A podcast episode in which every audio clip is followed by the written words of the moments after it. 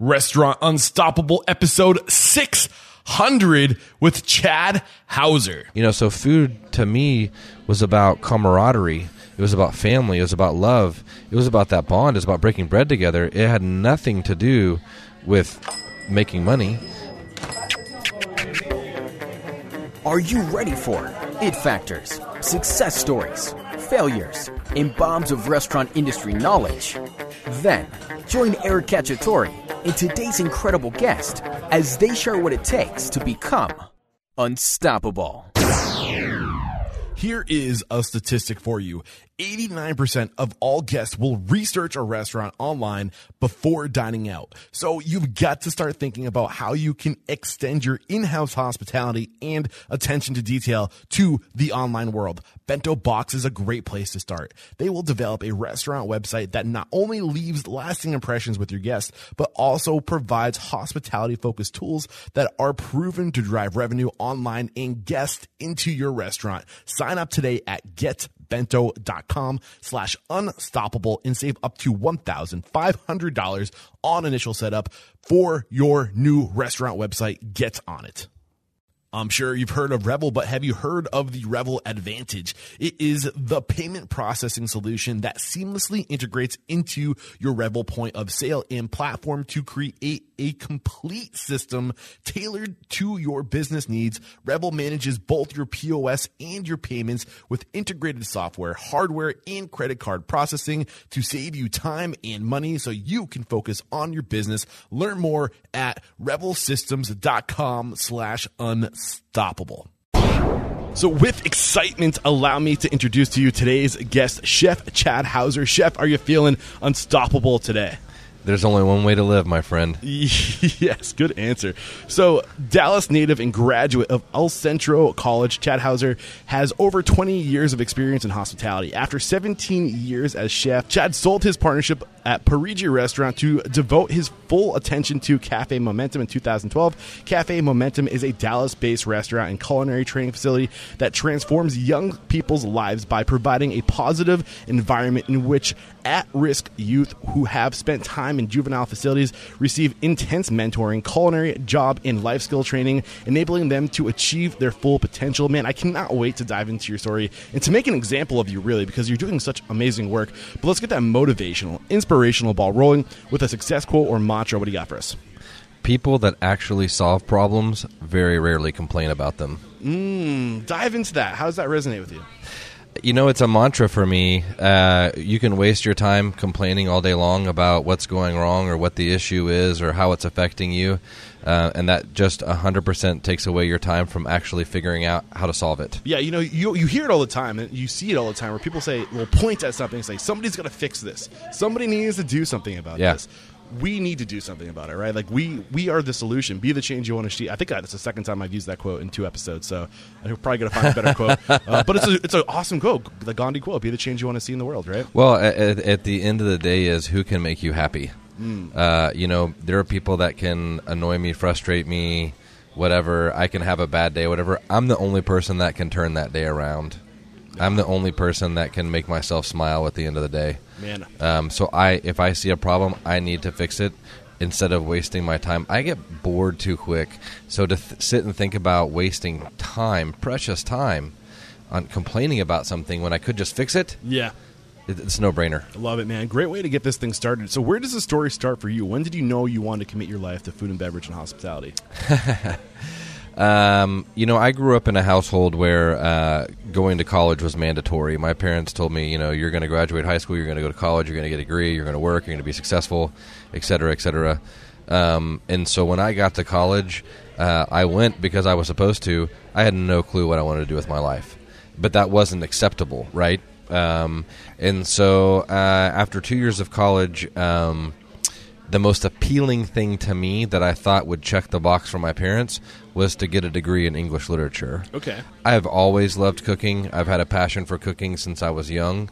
Um, so I told my parents that when I graduated college with a degree in English literature, I was going to then go cook. That way I could do what I wanted to do, but I had, you know, fulfilled my, my obligation to them. My dad, of all people, and if you knew my father, the uh, Reagan era conservative man um, of all people told me, um, "Why don't if you love to cook, then why don't you just go to culinary school?" Which is about the equivalent of him saying, "Son, if you love playing guitar, then let's just buy you a van and let you tour the country."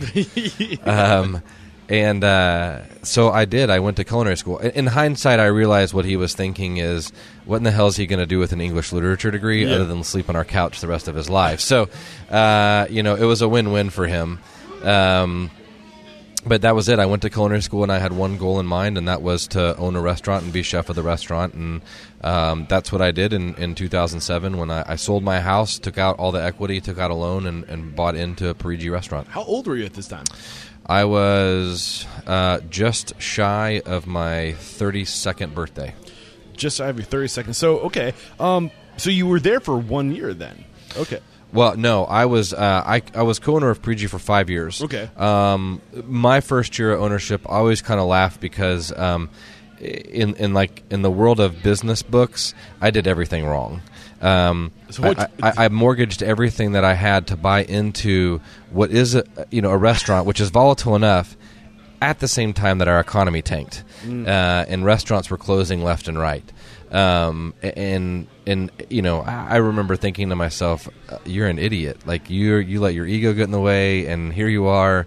Uh, you'll be washing dishes for the rest of your life just to pay off a stupid debt because you wanted to own a restaurant." Um, but my first year of ownership, I helped grow the business 38 percent uh, in spite of all that, and um, I, I was uh, nominated by a, a local publication here in Dallas D Magazine as best up and coming chef. Um, and then I thought you risk taking genius, like right, like I was like I, I should roll the dice more often. This is brilliant. Um, but it was it was right at the one year mark of ownership that I had the opportunity to teach eight young men inside a Dallas County juvenile detention facility how to make ice cream for ice cream competition at the Dallas Farmers Market. okay. Um, and that's what led to the, the, the path and creation of Cafe Momentum. So let's dial back. I kind of want to get a sense of who you are, how you got these values, uh, who your key mentors were, who your key influences were, any big lessons. So, what were you doing before? I mean, how old were you when you graduated from El Centro College? How much time elapsed from buying into this restaurant to graduating? I was, uh, I, gosh, 1998. So um,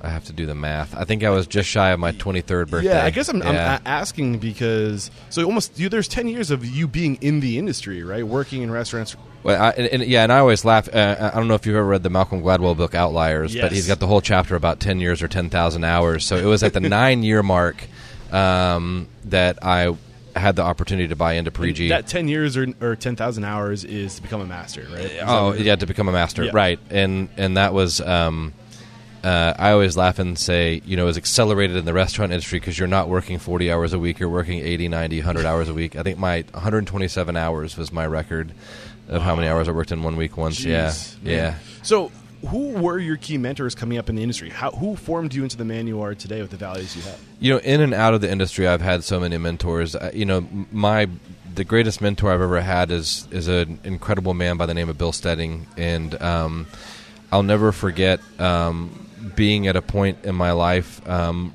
where it was, you know, uh, about a year, year and a half before I had bought into Parigi, and um, sitting down with him one day and just trying to figure out my life and career. You know, at that point in time, I was around 30 years old, um, which I think is where a lot of us have that conversation, like, what are we doing with our lives kind of conversation. Yep. um, and, you know, I, in my mind, I was like, I can't peel potatoes forever.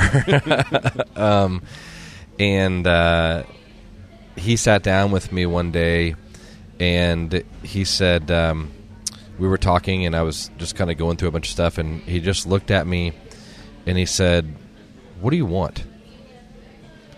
And I looked at him. I said, "Well, like like philosophically or financially or." And he just looked at me with this look, like Michael Jordan would look at Karl Malone before he drove the lane. He just looked at me and he slammed his hand on the table and he said, "Look, when I was your age." I wanted to make enough fucking money so I could retire at the age of 40 and never have to worry about money again, and I did it. What do you want? and I, scared to death, just kind of looked at him and was like, um, I mean, that sounds pretty cool. He said, You can't have my goal. Pick your own. What do you want? uh, and that really, you know, a year and a half later, I was co owner of a restaurant. Um, and it was really funny, I think, for me. Um, what I realized was it doesn't matter. What, my goal was I love the band Wilco, and I said, I, I want to have them play my 40th birthday um, and I, I would I kind of laughed at myself at first, and I was like, but you know what? That's a finite goal. So if I make the choices to make that happen, then who cares what the goal is? Just put something out there, and then if it means that much to you, do what it takes. Uh, to make it happen. Subsequently, they didn't play my 40th birthday, but I did sit by myself drinking whiskey and listening to them on my 40th birthday. So I feel like it was a win. Go. well, look, I mean, we gotta we gotta pull back the layers on this because what Bill did for you is he helped you create a vision. He helped you set a goal, and when you have a goal, when you have an aiming point, when you have a destination, you have something to work towards. You can make progress. If you don't have a destination and you're just in life reacting, where you're you gonna get? No, you're exactly right. And I mean something as simple as just saying what do you want? I mean that's a that's a simple question. It's a it's the most simple question. What do you want for dinner? I can name off three things that I'm starving for right now, right? what do you want to drink? What kind of coffee? What do you want? Yeah. But but when you when you don't add that for dinner or to drink or whatever, all of a sudden it opens up and it I think it invokes a little bit of fear in us of mm-hmm. like of the unknown. But just you know, for me, it was just I what do I want? I want something tangible. What is that tangible thing? To have what what to have them play my 40th birthday. What do I have to do to get there? And then making, you know, making every decision based off of that. It's it's very similar to what are your core values?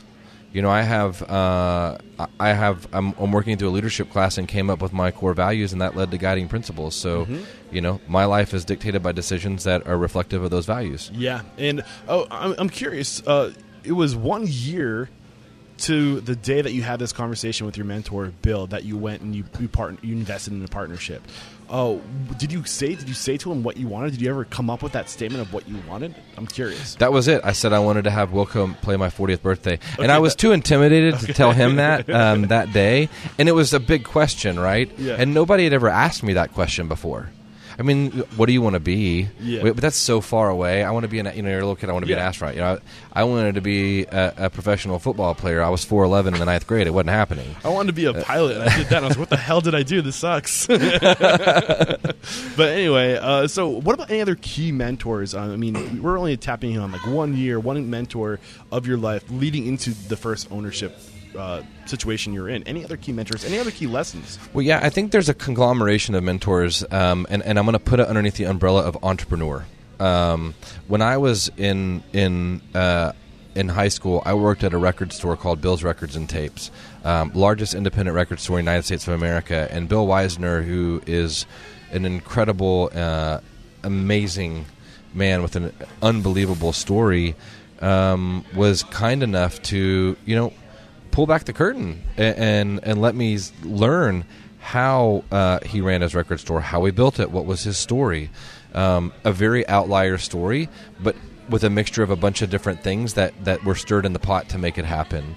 My first job in cooking uh, was for a gentleman named Greg Rankin, and, and Greg built a very successful catering company and uh, cookie dough business all on his own. His story, you know, sharing his story with me of how um, he was secretly cooking for a fraternity when he was supposed to be going to law school and not telling his parents, um, to becoming the private chef for Ray Nasher, who is the largest uh, private sculpture collector in the world, and and how that translated into him opening a catering company and um, how he built this business, allowing me to be a part of running his business, um, being selfless enough to allow allow me to make mistakes and learn from them. Um, he was an incredible mentor. Um, my former business partner, Janice Provo, I mean, she runs one of the best restaurants in Dallas at Parigi, and um, for her to, to give me the opportunity to learn who I was and, and share her wisdom with me, those are all um, three incredible, incredible, and incredibly successful entrepreneurs that, uh, you know, to steal a, a cooking term um, very selflessly allowed me to watch how the sausage gets made. Uh, Yeah. And and and were raw and honest about it and giving of their of their wisdom. And um, I've been fortunate enough to take a little bit from each of them uh, to apply here today. So I mean, I love this stuff, and you're, you're dropping gold on us. And the, the, thing to take away from what you just shared with us is go surround yourself with successful people. Go learn from successful people. Dissect what they're doing. Learn how they got to where they are, and apply it to your own life. You mentioned something else that really stood out to me. He's, this this gentleman, he said he let you make mistakes. He was selfless enough to let you make mistakes Yeah. to learn from them. Why is that so important? Dive into this approach that he took. If you can remember, re- reflecting reflecting back at his approach and how he did this, what what what do you remember? Well, probably because he was patient.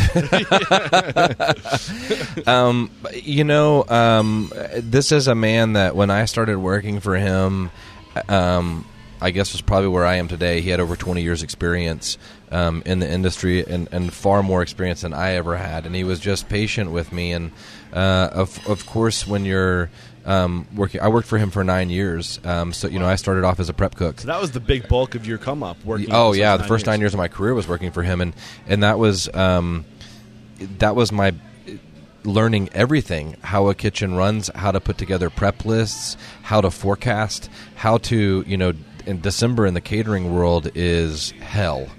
Uh, that's the 127 hour weeks. I mean, I would work in the first three weeks of December uh, well over 400 hours. I mean, just Wow. like you know, you put them, throwing them together. Um, maybe 350 but uh, i like to exaggerate sometimes no um, but uh, he would let me put those things together and i didn't always know what i was doing but rather than doing them for me he would let me do them um, and if and if and if i didn't do it right I had the opportunity to go to him and, and talk about it and say, "Man, this isn't working. This is whatever," and he would coach me, um, as opposed to beating me up or telling me I'm dumb or telling me I'm bad, um, telling me I'm not going to make it. Um, there were learning opportunities for me, and he allowed me the, those learning opportunities. Beautiful. What else did he teach you? You say he taught you everything about business. So beyond culinary school, you got to a certain point. Where did he take you? What, what were the key things that he instilled in you that you think are? I mean, you kind of touched into some of them, but anything else that we can really dive into and pull back some layers on?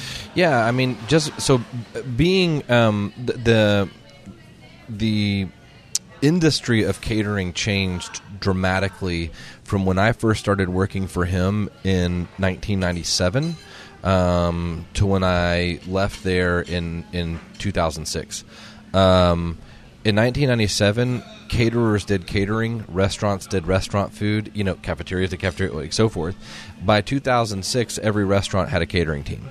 Um, and and, and, and every, everybody catered. Jason's Deli caters, all the way to a five star restaurant has a catering team. Everybody caters. That wasn't the case in 1997 caterers just did catering. Um, so to watch him adapt and adjust his uh, business to to kind of keep up with the changing of the um, of the industry, I'll give you a great example. Um, a, a, a large percentage of our business in 1997 was corporate lunches. Um, by the early 2000s, um, he wasn't competing against other caterers. He was competing against 75 restaurants um, and uh, 150 fast food shops. Yeah, now you're competing with delivery and, And, and even worse now, right? Yeah, yeah.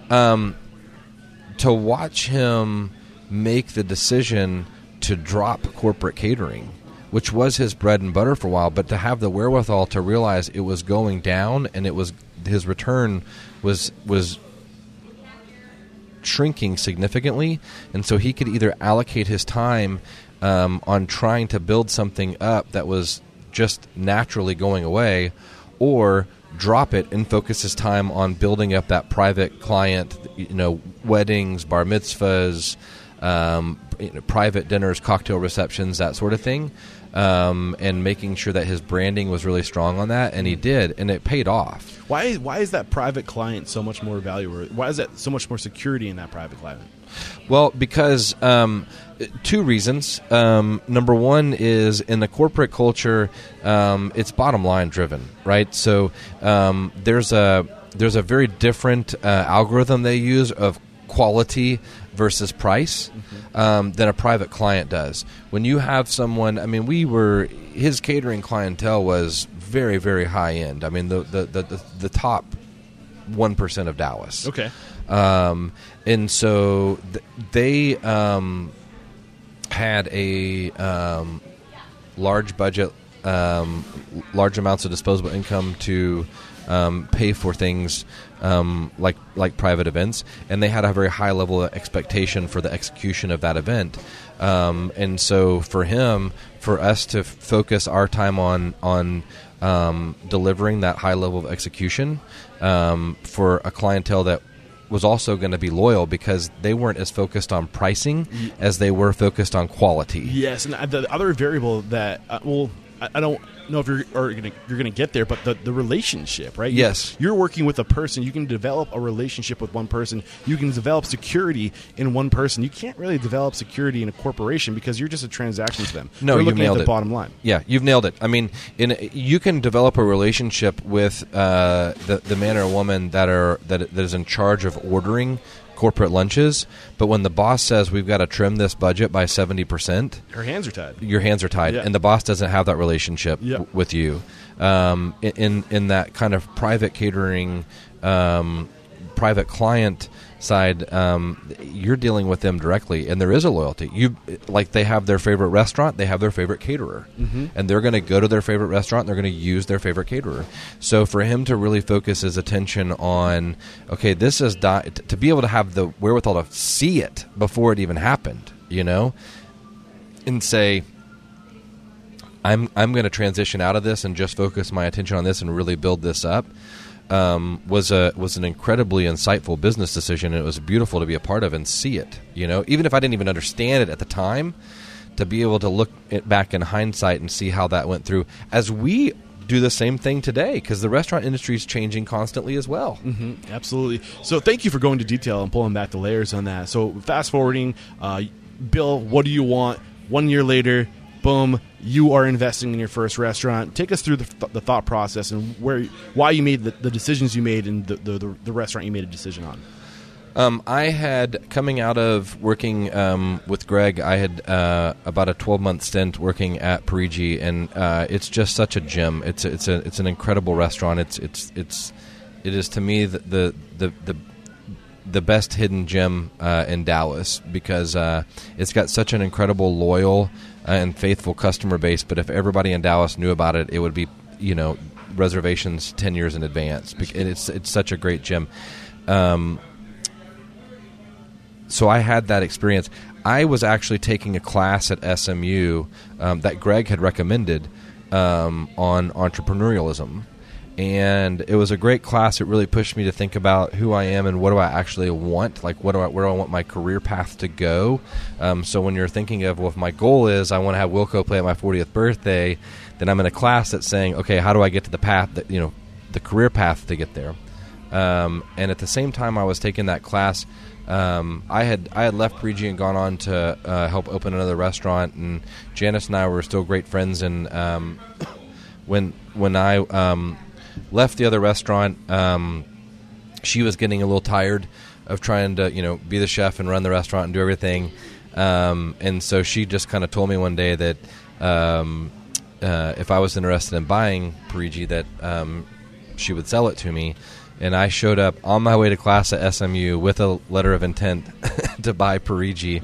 Um, and she just called me that night and said, um, you know, my husband thinks I'm crazy and uh, was like, where did you even come up with the price? How did you know whatever? And I was like, I mean, I don't know what to tell you, but you asked me and I said yes. Um, and she said, you know, he brought up some valid points and I think, you know, I'm just, um, I don't want to give up my restaurant, but I can't do it by myself. You know, what if we talked about a partnership? And I said, even better.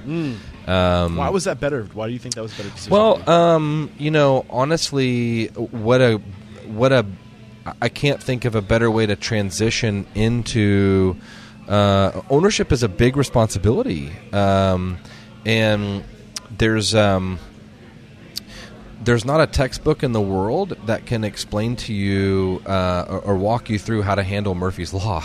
right? That's a good point. And, people say a lot. Like you'll see a lot, like an expert or some guru being like, "This is the way to do it," that is bullshit. There is no one way No. to do it. There's a, a million different ways to get from point A to point B. It depends on how what what you want, right? What do you want, and how do you want to do it, and how do you want it? Like what matters most to you? Like all these variables are going to determine the best way to do it. Um, so what what was it about her that you you said to yourself this would make a good partner? Obviously, she had the track record, uh, but did she? Did you guys complement each other well? Yeah, very much. so. I mean, like um, even just laughing about um, when we talked about uh, division of responsibilities. She really loved catering and really loved to focus on catering. I was so burned out by doing catering for nine years. I didn't want to leave the restaurant. I just wanted to work in the restaurant, and she wanted to do that. I was like, that's perfect. um, but you know, we also talked philosophically. Um, we were we're both uh, you know two people that really um, care about where our food comes from and the in, in, in the integrity of ingredients that we're serving um, our customers. So there was a natural bond over you know focusing on what farms we're getting food from, and um, I mean that's kind of a core philosophy going into a partnership. Um, so that was a great start and great connection for us.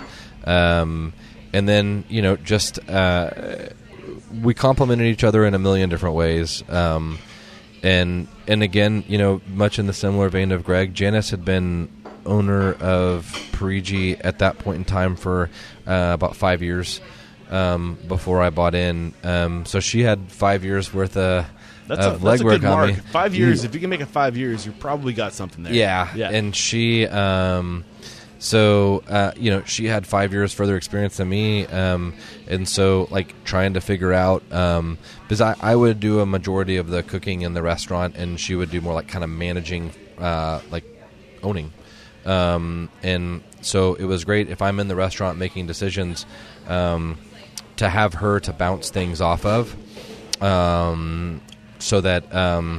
I, I had an expert opinion. Someone yeah, you about had that know, to- to mentor make- right yeah, there, that built-in there. mentor. Uh, that is a, a unique approach to ownership, uh, uh, buying into a pre-existing operation where you're not just taking over the business, you're you're joining the business. Five years in, that's a unique approach. What advice do you have for somebody who might be working at a restaurant where they can they love this restaurant, uh, they want to be a part of the restaurant, and they can tell that the the owners maybe getting burnt out and maybe they need some help and maybe they want to offload some responsibility what's the best way to approach that situation to, to take ownership i mean she offered it to you so it's kind of Yeah, unique. I lucked out, but yeah I, I think um, as with anything, be direct. yeah yep. You know, they can only say no.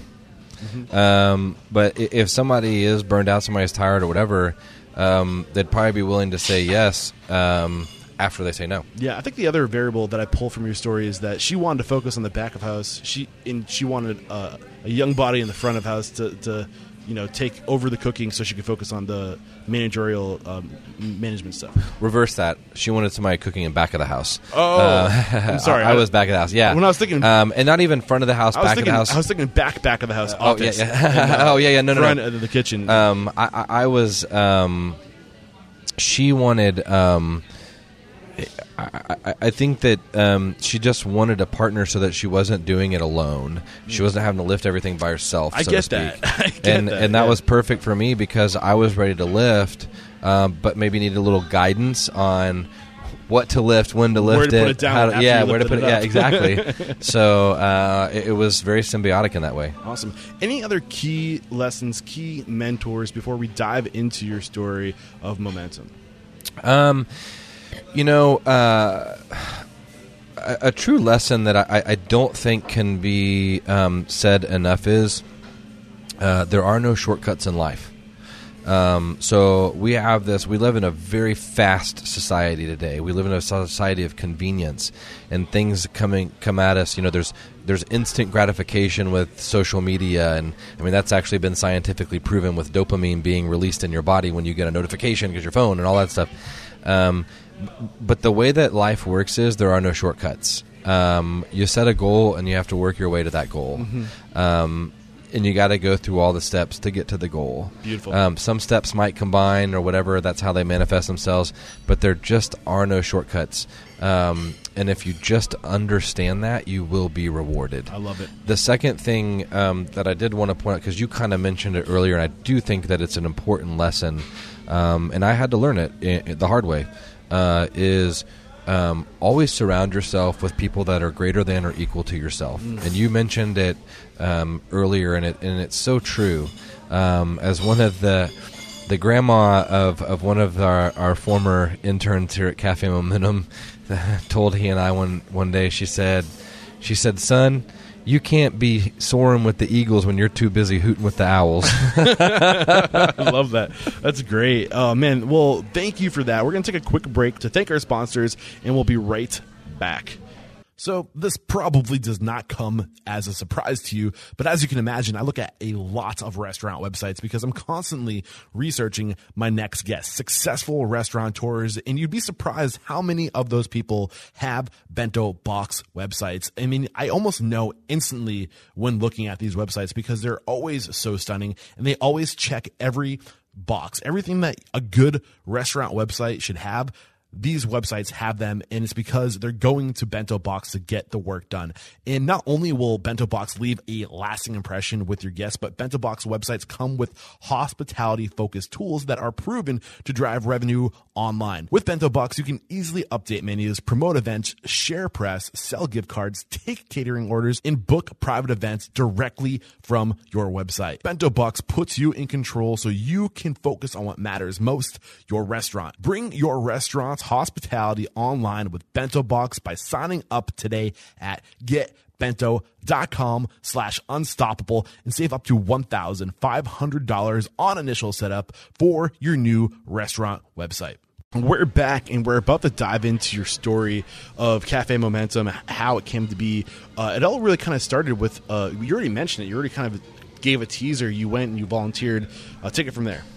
Well, I I, uh, I was uh, on the board of an organization called Dallas Farmers Market Friends, and we were doing an ice cream competition at the farmers market. And um, the idea was to get college culinary students to make a couple of gallons of ice cream each, um, enter the competition, ha- charge the public five bucks to, to taste everybody's ice cream and vote on which one they like the best. Give the, the, the student that won a hundred bucks. Um, the other two hundred bucks we would buy a dry erase board for the staff at the market, and you know, win, win, win. Everybody's Yeah. happy, and and so forth. Um, one of the guys on our board um, ran an organization that did programming inside one of the Dallas County juvenile facilities, and um, he, when we were talking about putting it to the competition, the contest together, he asked if he could uh, bring eight young men from this particular juvenile facility. And uh, everybody on the board was like, "Well, hell yeah! What a great idea! You Yeah. know, this is amazing." Uh, and his exact words were, "Great! I just have to find somebody to teach him how to make ice cream." And everybody at the board just pointed at me and was like, "Oh, he'll do it." um, and so, you know, that I found myself on a Thursday afternoon uh, in May of 2008, uh, teaching eight young men in a juvenile facility how to make ice cream. Um, the moment that I met them, uh, I realized that I had stereotyped them before I had ever met them, uh, and I was really disappointed in myself. I just thought I was a better human being than that. And uh, to be confronted with it right before my eyes, I realized I wasn't. All eight of these young men looked me in the eye when they spoke, and all eight of them called me sir. My joke is, I, you know, working in kitchens for 23 years, I've been called a lot of names in a lot of languages in a lot of kitchens. Not sir. um, and and and then you know they they were so eager to learn so enthusiastic to do something they could be proud of and for so many of them you could tell that was kind of a first time feeling to do something and say i did this i did it myself um, all eight of them had never tasted a fresh raspberry. They thought it was a flavor of candy. They had never seen or tasted one. Um, they thought I was trying to make them eat grass when I handed them tarragon, um, and yet they trusted me, and um, and for no reason that good reason to trust me, they still did. They tasted all these fruits. They made their ice creams. Two days later, the county's busting them down at the farmers market. They're competing with um, alongside these college culinary students, and at the end of the competition, one of them actually won the whole thing. Wow. And when he won, he was so proud, and you know, told me, "I just love to make food and give it to people and put a smile on their face." Take us to that moment when he won. Do you remember when he? Oh, found out he yeah. Take us to that moment. Uh, it was uh, both of us looking at each other like, "Holy shit, what just happened?" and then, you know, he came running up to me and he's screaming in my face, "Sir, I just love to cook." And I just screamed right back at him, "Sir, me too." I mean, we were like two kids in a candy store. And he said, I just love to make food and give it to people and put a smile on their face. And I thought, oh my God, you know, like, first, like, how dare you stereotype this sweet kid? Because he could have said, I want to make food and make money and pay the electric bill, or I want to make food and get rich. Uh, what, whatever. It doesn't Yeah. matter. That's, that's nor, you know. Um, but he said, I love to make food and give it to people and put a smile on their face. Uh, and it reminded me, you know, my passion for cooking comes from going to Sunday suppers at my grandparents' house every Sunday growing up. Was my mom, my dad, me, my aunts, uncles, cousins, all of us. And, you know, so food to me was about camaraderie. It was about family. It was about love. It was about that bond. It was about breaking bread together. It had nothing to do with with making money. Um, he said, "When I get out, I'm going to get a job in a restaurant." I thought, "Wow," and he said, "Sir, where do you think I should work? Wendy's or Chili's?" and I uh, heeded the advice of my father and said, "Whoever hires you first, and whoever pays you the most money second. uh, and I just drove home that day, um, and my mind is racing, right? And the first thing that I'm thinking about is he's never going to make it. He's never going to make it to Wendy's or Chili's. Um, let's just look at the surface. He's going right back to the same house, the same street, the same neighborhood, the same poverty, the same school, the same drugs, same gangs, same everything that had led him on a path to detention. Nothing has changed since he got locked up. Nothing. In fact, what I, you know, knowing now what I know now, um, it, the only thing that changes is his resources have been allocated to somebody else. Um, but when you when I started digging a little deeper, I just started thinking about this kid's life is dictated by choices that we put on him before he was ever born. That he had no decision over, but they directly affected his life, his life's path, his journey, his ability to succeed, everything. Yeah. Things like the color of your skin, things like the socioeconomic class you're born into, things like the part of town that you're born into, things like the schools you had access to, food that you had access to. He didn't decide any of that, but we put labels on it and we decided what it meant. Yeah. You know, there's a few things that are coming to my mind uh, as you talk that I just want to kind of reflect on and dive deeper into. And uh, the first one is perspective.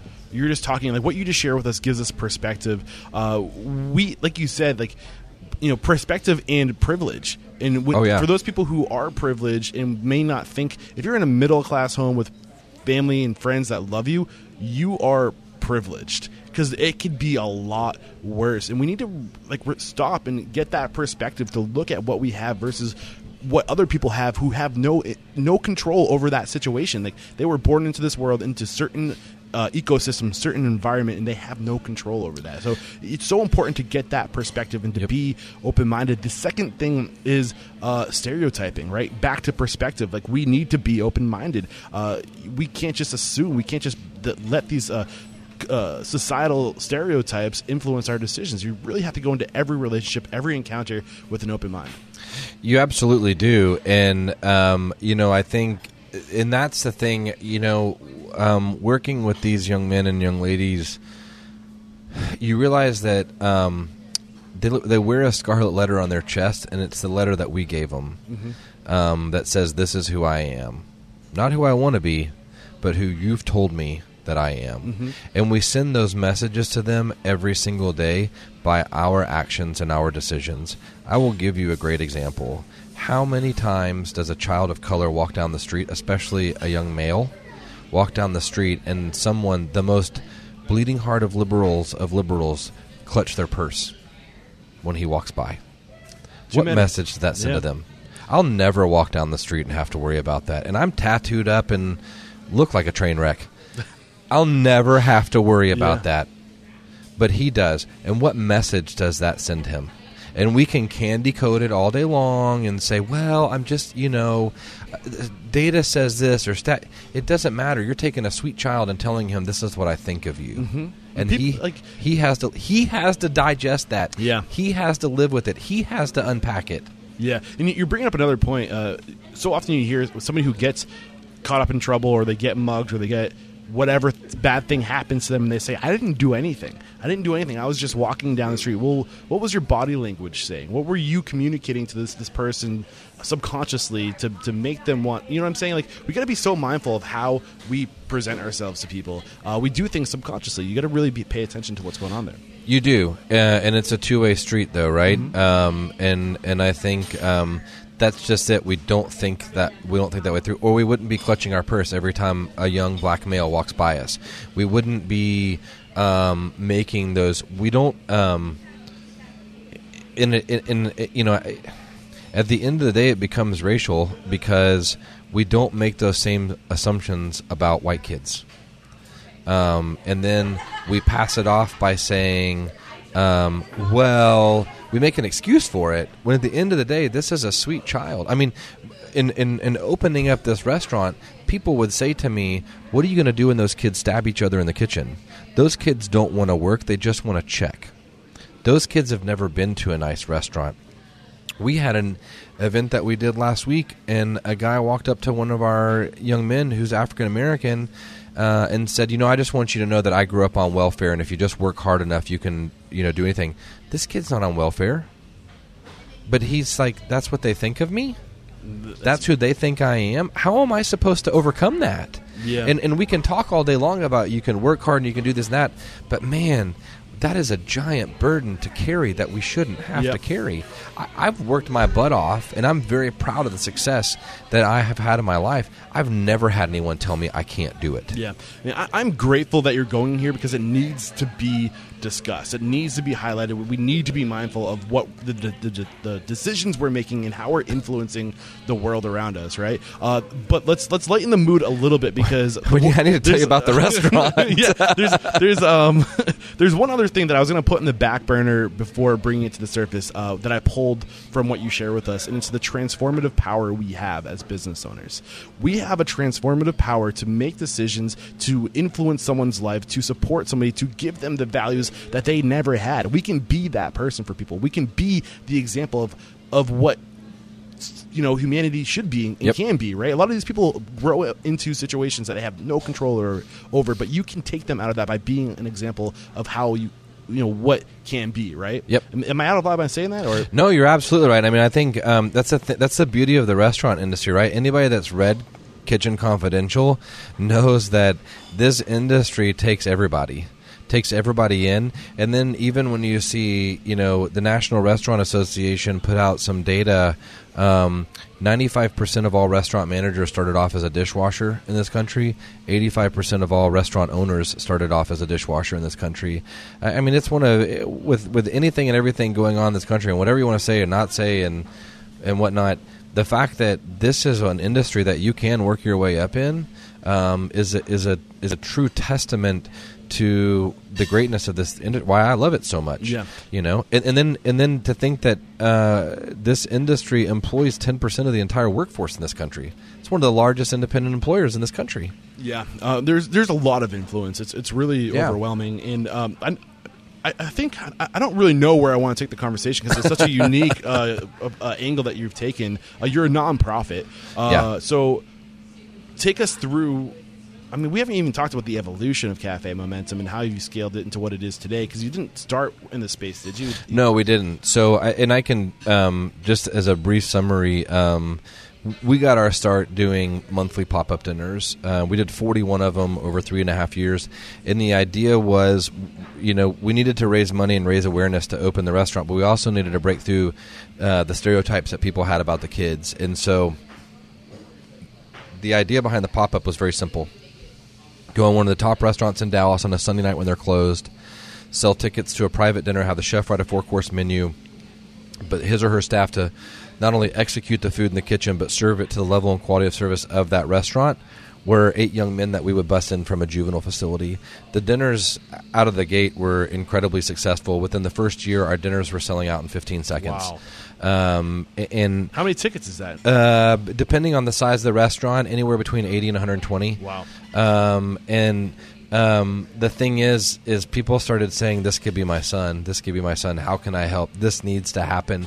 Um, they began to advocate. You know, they, they turned from people that were stereotyping the kids to hardcore advocates for them.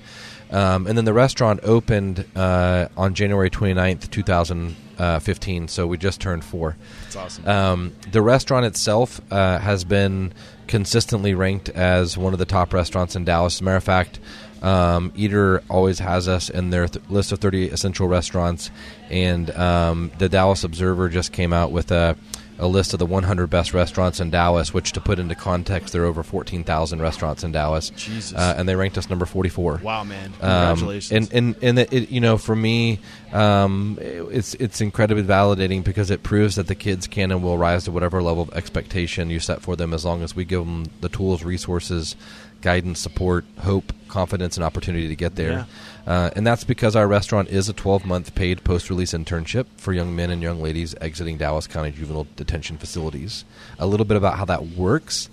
Um, over the course of that 12 months, the kids work their way through every single station in the restaurant. So, in no particular order, they are a dishwasher, a prep cook, a line cook, a busser, a server, and a host or hostess. We do that for three reasons. Number one is we're teaching them uh, life skills and social skills, and we're allowing them to practice them and apply them in the different stations and the different environments um, that are presented in those stations around the restaurant. So, like the way that you would appropriately disagree with uh, a fellow line cook in the kitchen when you're trying to get food out for 15 tables at once is, is very different than the way in which you would appropriately disagree with a customer that sat down 10 minutes ago, ordered three minutes ago, and is complaining that they've waited 45 minutes for their food. Not that that ever happens in restaurants. um, the second thing is they're learning what their strengths are and what their interests are. Uh, and those strengths and interests don't have to be applied in just uh, a restaurant. You know that they're um, things that translate into other industries. Uh, we had a young man uh, about two months ago ran a special on a Saturday night. Said whoever sells the most of the special gets to order a free entree at the end of the night. Typical for a restaurant. He sold us out of every special in 45 minutes, and he wasn't even waiting tables. He was a busser, and he realized that he was the first point of contact with any table because he was filling their water glasses. So he would hurry over to the table, fill the glass, give him his pitch uh, on ordering that special, and then tell him when you order that special, tell tell the waiter that DJ told you to order it. Um, I, I told that same story to a group of attorneys recently, and they said, "Well, he could be an attorney," and I laughed and said, "That doesn't speak well of you all." But um, but but it does translate across multiple industries. Um, so so they can look at you know who, what do I want? Who do I want to be? What do I want to do with my life? Uh, and the third thing they're learning is what it means to be a team player. They're learning that when they're washing dishes, if they're not getting their job done, they're affecting a server's ability to get their job done. They're affecting a line cook's ability to get their job done. Uh, and that's a great life lesson. And that applies that applies outside of work. That applies at home. That applies at school.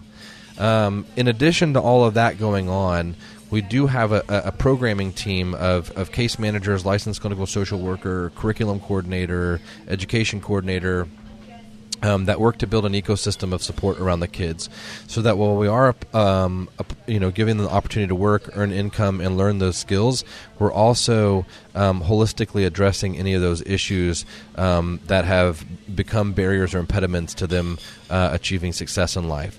Um, starting with stabilization. 62% of the kids that have worked in this restaurant have been homeless. If you're 15, 16 years old and you're homeless, that typically also means abandoned, uh, and so you're on your own and and they don't trust anything institutional. They don't trust any systems. So they're looking at how do they hide, literally, hide um, from from anyone catching them. Uh, and people that allow you to hide on their floors or wherever are, are not the most savory of people. Yeah.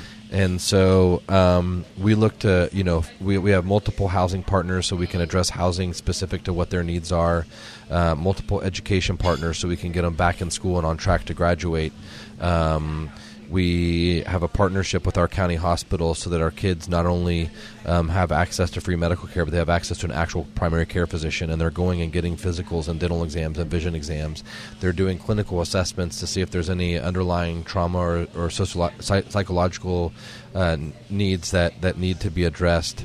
Um, so again, like we're holistically kind of addressing this financial literacy training. We're putting them through arts programming, uh, parenting classes, sex ed, um, so that we go from stabilization to foundation building. So that by the time they're leaving here, um, they've got a solid foundation, uh, confidence, um, and and a um, uh, confidence to self advocate. Chad, you know, it, it's really an honor to be able to make an example of what you're doing here. You just laid it all out, and I'm curious, what's the evolution? Like, what's the next step? Are there other cities? Another in, in D- Detroit, I believe, there's somebody similar doing uh, hiring convicts, uh, trying to be that that that uh, avenue to a, a, better direction, right? Uh, what can we do if we want? If, if this is resonating with us, we want to try to do something similar in our own communities, or do you have plans on bringing this this model, this framework to other cities? Yeah, I mean, I, I, my goal all along has been to scale this. Um, in fact, I was interviewed by a publication, and the the lady interviewing me asked, you know, do you uh, you know do you want to open up more restaurants? I said, oh, I want to open up more cafe momentums and Starbucks, and then that was the head- headline of the article. Um, I didn't realize there were 28,000 Starbucks around the world, but uh, I, have since scaled it down a bit. Um, but the the goal is to scale. I mean, there's 65,000 kids that go into the juvenile system in the state of Texas alone, um, and we've had the wonderful, wonderful, wonderfully good fortune to um, get to travel and, and meet people around the country. And the first thing they ask is, "When are you coming to our city? When are you coming to our city?" Um, so we've intentionally been building everything here to be able to scale, building the um, framework, putting the the systems in place. and um, this is a lesson that can be transferred to other models, other just standard business models. Before you scale, you, you got to get those systems put in place. You got to get the framework there, and so it's so you don't have to be doing all these crazy things all over the place. You can just move it over, right? Well, exactly. Um, you know, eh, otherwise, otherwise you're you're just being reactive. Mm-hmm. Um, and honestly, what successful has ever been built through reactivity? You know, I mean, um, when you're proactive, you're in a much better position to make more sound decisions mm-hmm. um, and and keep pushing an upward trajectory rather than just trying to prevent everything from tail spinning down. Awesome. So I think I derailed you a little bit. You were talking about your, your vision for the future. Keep going. No, I, uh, you know, our goal, like I said all along, has been to scale. Um, so um, we're in the process now. You know, we spent the first uh, year or two kind of getting our, our feet underneath us. Uh, the third year, kind of figuring out what was working and not, and the fourth year, kind of fixing those things and putting systems into place. So um, now we're in a place where um, we're finalizing that process and then starting to do scenario planning around what does scaling look like. Uh, does it look like partnering with another organization in another city? Does it look like going in and you know starting from the ground up like we did here? Um, going through all those scenarios and we've you know um, brought in a bunch of our uh, uh, friends from around the country that are way smarter than us um, and and they're helping us kind of build that out and look at it so that um, hopefully by the end of this year we'll have some pretty exciting announcements. Beautiful. Um, anything we have not discussed to this point? Anything that you think you can drop on us to add more value to the listeners? Anything you want to bring to the table before going to the speed round? Well, I, I think in the meantime, and, and you know, you, you, you, kind of touched on it um, just a minute or two ago. Um, is you know people saying, "What can I do? What can I do?" Man, it's really simple. Just hire one person. Mm-hmm. Take a risk on one at-risk youth. Mm-hmm you know, and pour yourselves into them. Yeah, and this is something that comes up often. I feel like we are we, we protect ourselves, right? Because I, I truly believe that if if you are generous and you give people the benefit the benefit of the doubt more often, I mean, you're you are going to get burnt at least once. You're Absolutely, going to get burnt, but not like you will help so many people out if you don't allow yourself to get jaded. I mean, it always almost comes out in the end better when, when at, you, at you the end, yeah, somebody. At the end of the day, the reward is so much greater than yeah. the risk. Mm-hmm. So don't let getting burnt stop you from doing the right thing. yeah, if it doesn't work the first time, try it again. Yep, awesome. Um, so the mission statement of Restaurant Unstoppable is to inspire, empower, and transform the industry. And one of the questions I want to start asking all my guests is, how have you transformed? Who were you the day you came out of culinary school to the today, the man you are today, how have you transformed? are we recording another episode? Paraphrase as well as you can. Uh, you know, I, I am uh, I, I think probably the best way to. Hmm. Golly, that's a great question. Uh, I'm, I'm, I'm. Let me ask you this differently. You just recently went through an exercise, right, where you were going through all of your core values and your guiding principles. So that that was recent. Yeah. What'd you come up with?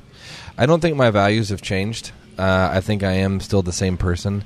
I think the way I would say that I've transformed is I'm, I'm more aware of who I am, um, and how I fit into this world um, as a whole.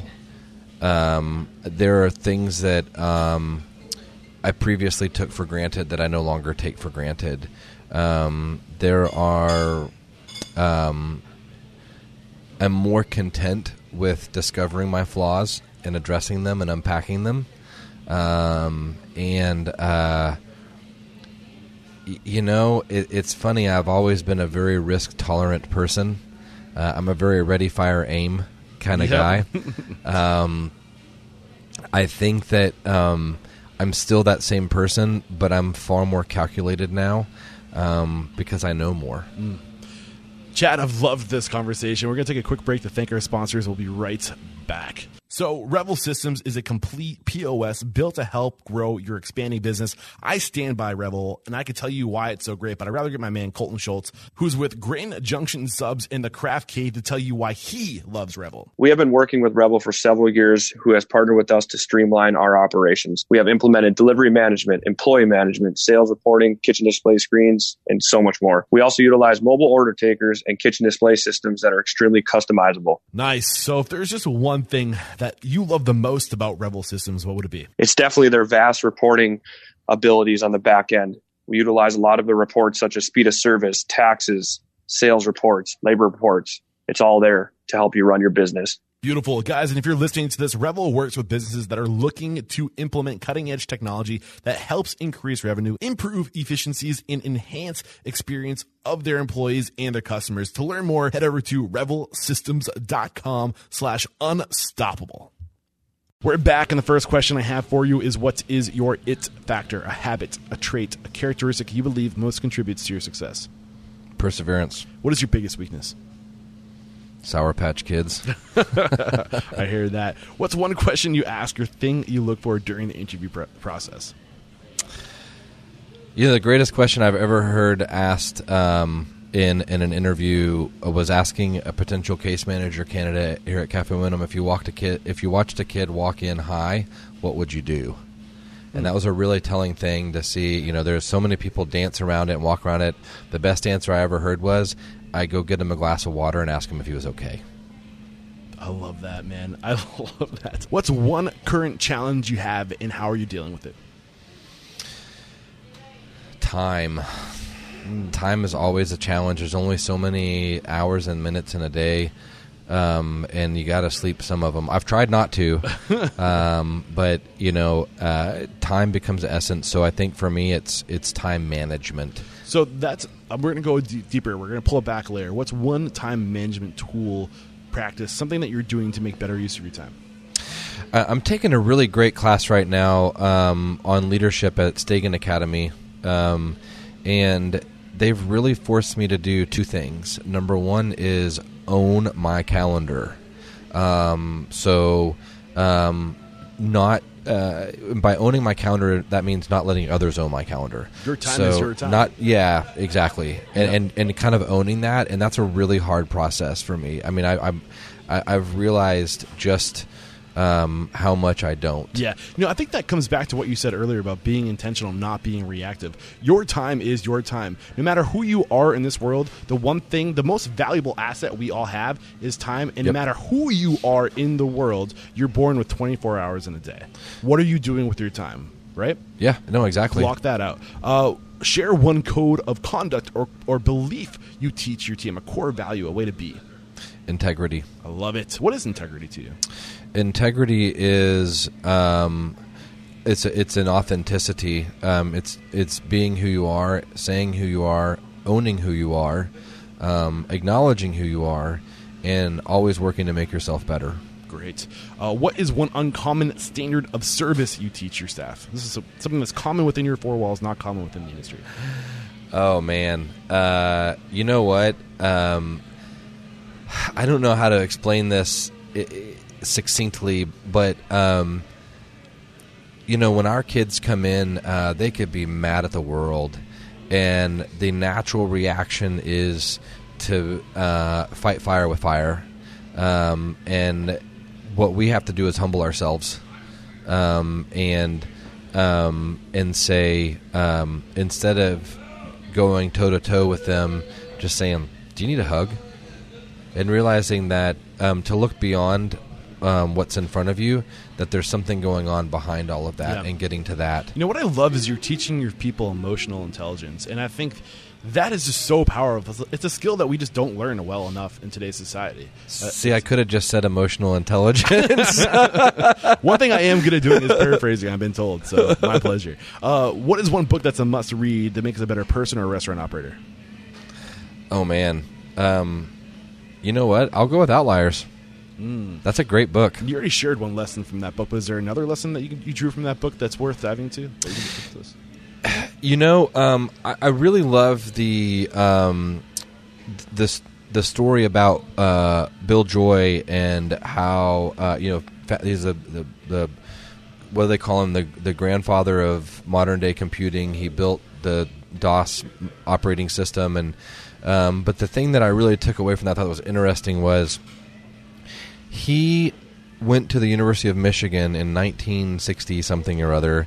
Um, at the same time that they had installed, I, I believe it was like the first com- college computer lab. Um, and he was a psychology major, but walked by that computer lab every day. And kind of the moral that I took from that, and then, and, he, and one day he wandered in because he was just curious, and that took, Yeah. they let him take a class, and that, and and, and, on and on. Um, if he had gone to college five years earlier, it Yeah, wouldn't have happened. right? You know, It's and crazy. five years later, it may not have mattered because other people would have already been in there. It wouldn't have been as intriguing or interesting to him. But he was right place, right time. And I think that what you pull out of that book ultimately is um, there's a mixture of things that go into success. And some of them, some of them are in your control, and some of them are out. But just being conscious of them is probably the most important thing you can do. Any of Malcolm Gladwell's books are just Oh, yeah. amazing. He's an awesome writer. Uh, what is one thing that you feel restaurateurs don't do well enough or often enough? I don't think we we take the time to stop and smell the roses. I think we're so busy trying to make sure that mouths get fed in the most literal and figurative of senses um, that we don't realize the impact that we're truly making. I mean, again, kind of referencing Kitchen Confidential and, and the you know the group of outcasts that that Bourdain describes. And, and you know you, every restaurant has their story and every restaurateur has their stories uh, and and and just kind of being able to appreciate the fact that um, there's a lot of souls that have been saved in this industry because we gave them opportunity and purpose What is one piece of technology you've adopted within your four walls that has had a huge impact on communication, efficiency, uh, profitability, anything along those lines? Uh, I'll say two things. Number one is my calendar. um, actually using my phone to do my calendar. Google calendars, iOS calendar. what are you Um, we use um, uh, Microsoft Outlook. Gotcha. um, but but but owning it right, and ha- and others can see it and know what's going on. Um, and then I, I think specific to what we do, and you know, our job is twenty four seven and working with these kids, uh, and we use GroupMe, and that's been an incredible resource for us to keep up to the minute what's going on. Whether a case manager is off at a hospital with one of the kids, and a manager is working with their brother uh, in the restaurant, we're keeping real time accord of what's going on, so that everybody's um, got up to the minute information on exactly everything that's going on, so we can make more educated decisions. Mm. And this is the last question. It's a doozy. Get ready for it. If you got the news, you'd be leaving this world tomorrow. All the memories of you, your work, and your restaurants would be lost with your departure, with the exception of three pieces of wisdom. Three things you know to be true for the good of humanity and for your legacy. What would those three things be?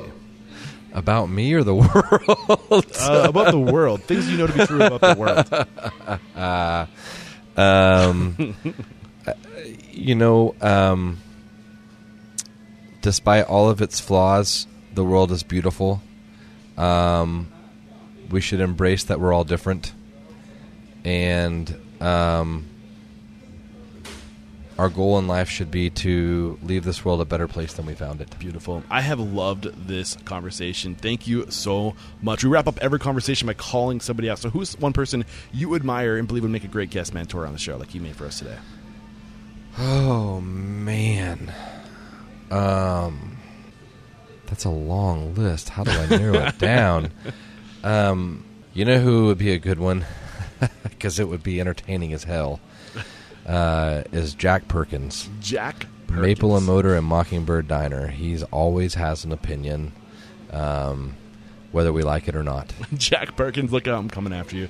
And how can we connect with you if we want to follow your work, if we want to get involved with what you're doing anyway, anyhow? What's the best way to connect? Um, go to our website, www.cafemomentum.org. Um, feel free to follow us on social media. We're on Facebook, or a Facebook page. Um, we're at Cafe Momentum on Twitter and Instagram. Do you have your own Um, uh, handle? I do. Uh, I'm I'm on Twitter and Instagram. I'm at Viva, V I V A underscore Chato, C H A T O. nice. I'll have a summary of today's discussion, a link to all the tools, services, and uh, resources recommended, and how to connect with Chef Chad Houser over there. Head over to uh, restaurantunstoppable.com. And again, Chef, I just cannot say it enough. Thank you so much for taking the time to share your story, knowledge, and mentorship. There is no questioning. You are unstoppable with all that momentum you have. Thank you, brother. Cheers.